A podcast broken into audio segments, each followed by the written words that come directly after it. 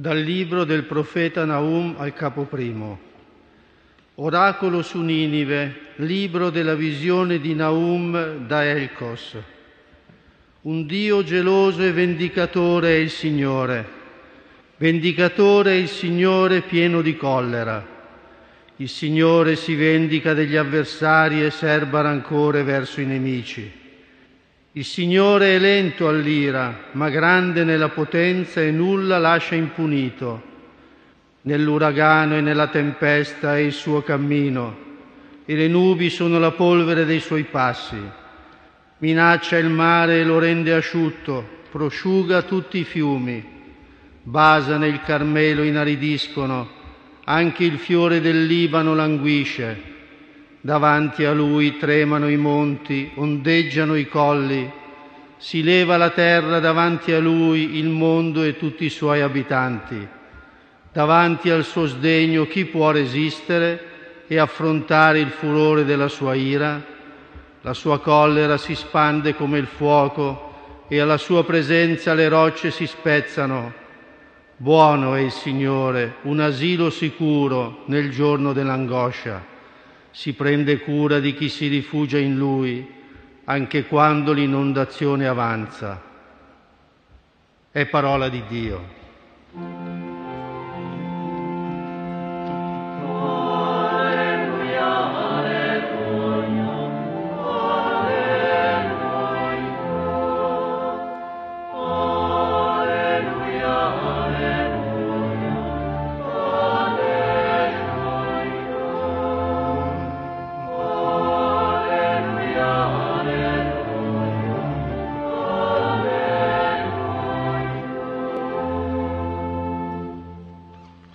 Cari fratelli e sorelle, suonano forse dure le parole che abbiamo ascoltato dal libro del profeta Nahum, il quale si rivolge a Ninive, città capitale di un grande impero sanguinario e distruttore, responsabile di tante guerre. Ma si può tacere davanti alla guerra e alle sue drammatiche conseguenze? Non lo abbiamo fatto in queste settimane e non lo potremo fare mai come discepoli di Gesù e figli del Dio Altissimo, lo stesso che parlava a Naum. E lo facciamo questa sera ancora una volta con tanti che ci seguono, con i pellegrini provenienti da Monaco di Baviera e con tanti altri. La profezia è sempre unica e singolare in un mondo di uomini e donne distratti facilmente da se stessi. Il profeta si rivolge a un Dio geloso e vendicatore, pieno di sdegno. Dio mai rimane indifferente davanti al male.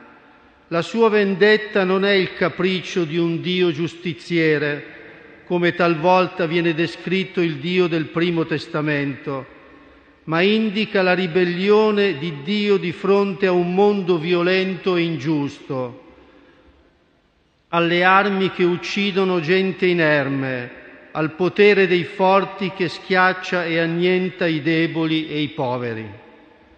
Nella preghiera noi possiamo unirci alle parole del profeta per invocare con insistenza la giustizia divina perché venga ristabilita la pace sulla terra e nei cuori.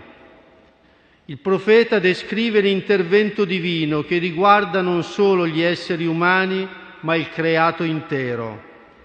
La sua potenza giunge là dove regna il caos, perché l'uomo si ravveda e tutto possa tornare a quell'armonia che egli stesso ha voluto fin dalla creazione per il mondo intero come ci racconta il libro della Genesi. Chi potrà resistere davanti al suo sdegno, dice il profeta.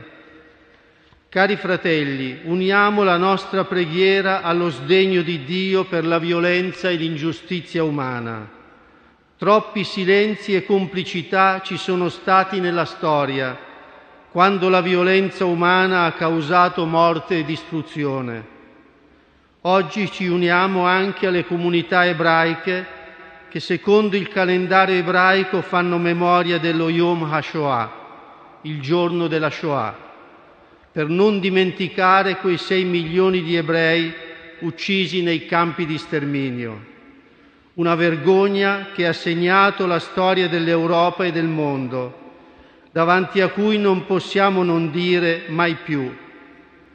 Ogni anno la nostra comunità ne fa memoria con la comunità ebraica di Roma e di altre città del mondo, proprio perché la memoria sia monito a un mondo facilmente dimentico, che si abitua alla violenza e accetta con facilità gesti e parole di odio, reminiscenze antiche che hanno causato tanto dolore e che girano con leggerezza sulla bocca e sui social. La parola profetica, nella sua sorprendente durezza, è una domanda per ognuno di noi. A tutto quanto di violento lasciamo crescere nei cuori, nei sentimenti, nelle parole e nelle scelte che si fanno da quando ci si impone sugli altri con durezza e prepotenza, a quando si, lascia cor- si lasciano correre le cose davanti all'ingiustizia e alla violenza del mondo per preservare la propria tranquillità. Nessuno può considerarsi un giusto che guarda solo con orrore le mani dei violenti e degli ingiusti.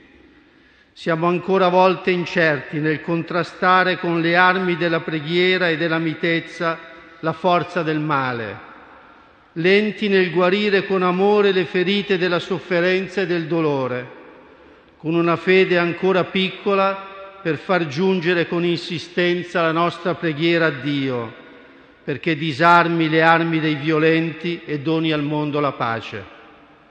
C'è bisogno di rivestirsi della forza di Dio, che come dice il profeta Isaia farà volgere verso Sion popoli che trasformeranno le armi in strumenti di pace. La parola di Dio è questa forza che giunge fino a noi, che trasforma il profondo dei cuori, che dona insieme lo sdegno per il male e la forza per amare.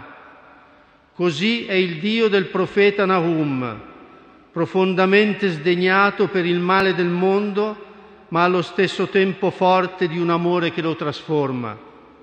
Buono è il Signore, un asilo sicuro nel giorno dell'angoscia. Si prende cura di chi si rifugia in Lui anche quando l'inondazione avanza. Sì, nell'angoscia e nello sgomento non lasciamo vincere la paura. Nella tempesta del mondo non ci chiudiamo in noi stessi, ma confidiamo nel Signore e operiamo per un mondo rinnovato. Chi confida nel Signore come il monte Sion non vacilla, è stabile per sempre, canta pieno di fiducia il Salmo 125. Poniamo la nostra fiducia in Dio, rivolgiamoci a Lui con insistenza e avremo la forza per lottare contro il male, perché non domini il mondo, non provochi, provochi distruzione e morte. La guerra che ancora non finisce è proprio come un'inondazione improvvisa a cui non eravamo preparati perché distratti dal nostro benessere. Per questo il mondo ha bisogno anche del grido di Naum, a cui noi questa sera ci uniamo perché non vinca mai più la violenza. Dio ha bisogno di noi, di ciascuno, del nostro cuore e della nostra preghiera per disarmare i violenti con la forza di amore che viene da Lui. Signore, proteggici, guida la nostra vita, libera il mondo dal male della guerra e delle armi, custodisci chi soffre per la guerra e le sue conseguenze, come i bambini e le donne, i malati e gli anziani e tanti altri. Venga presto la pace quella che tu ci hai donato proprio prima di essere condotto verso il patibolo della croce e che hai confermato ai discepoli riuniti dopo la resurrezione.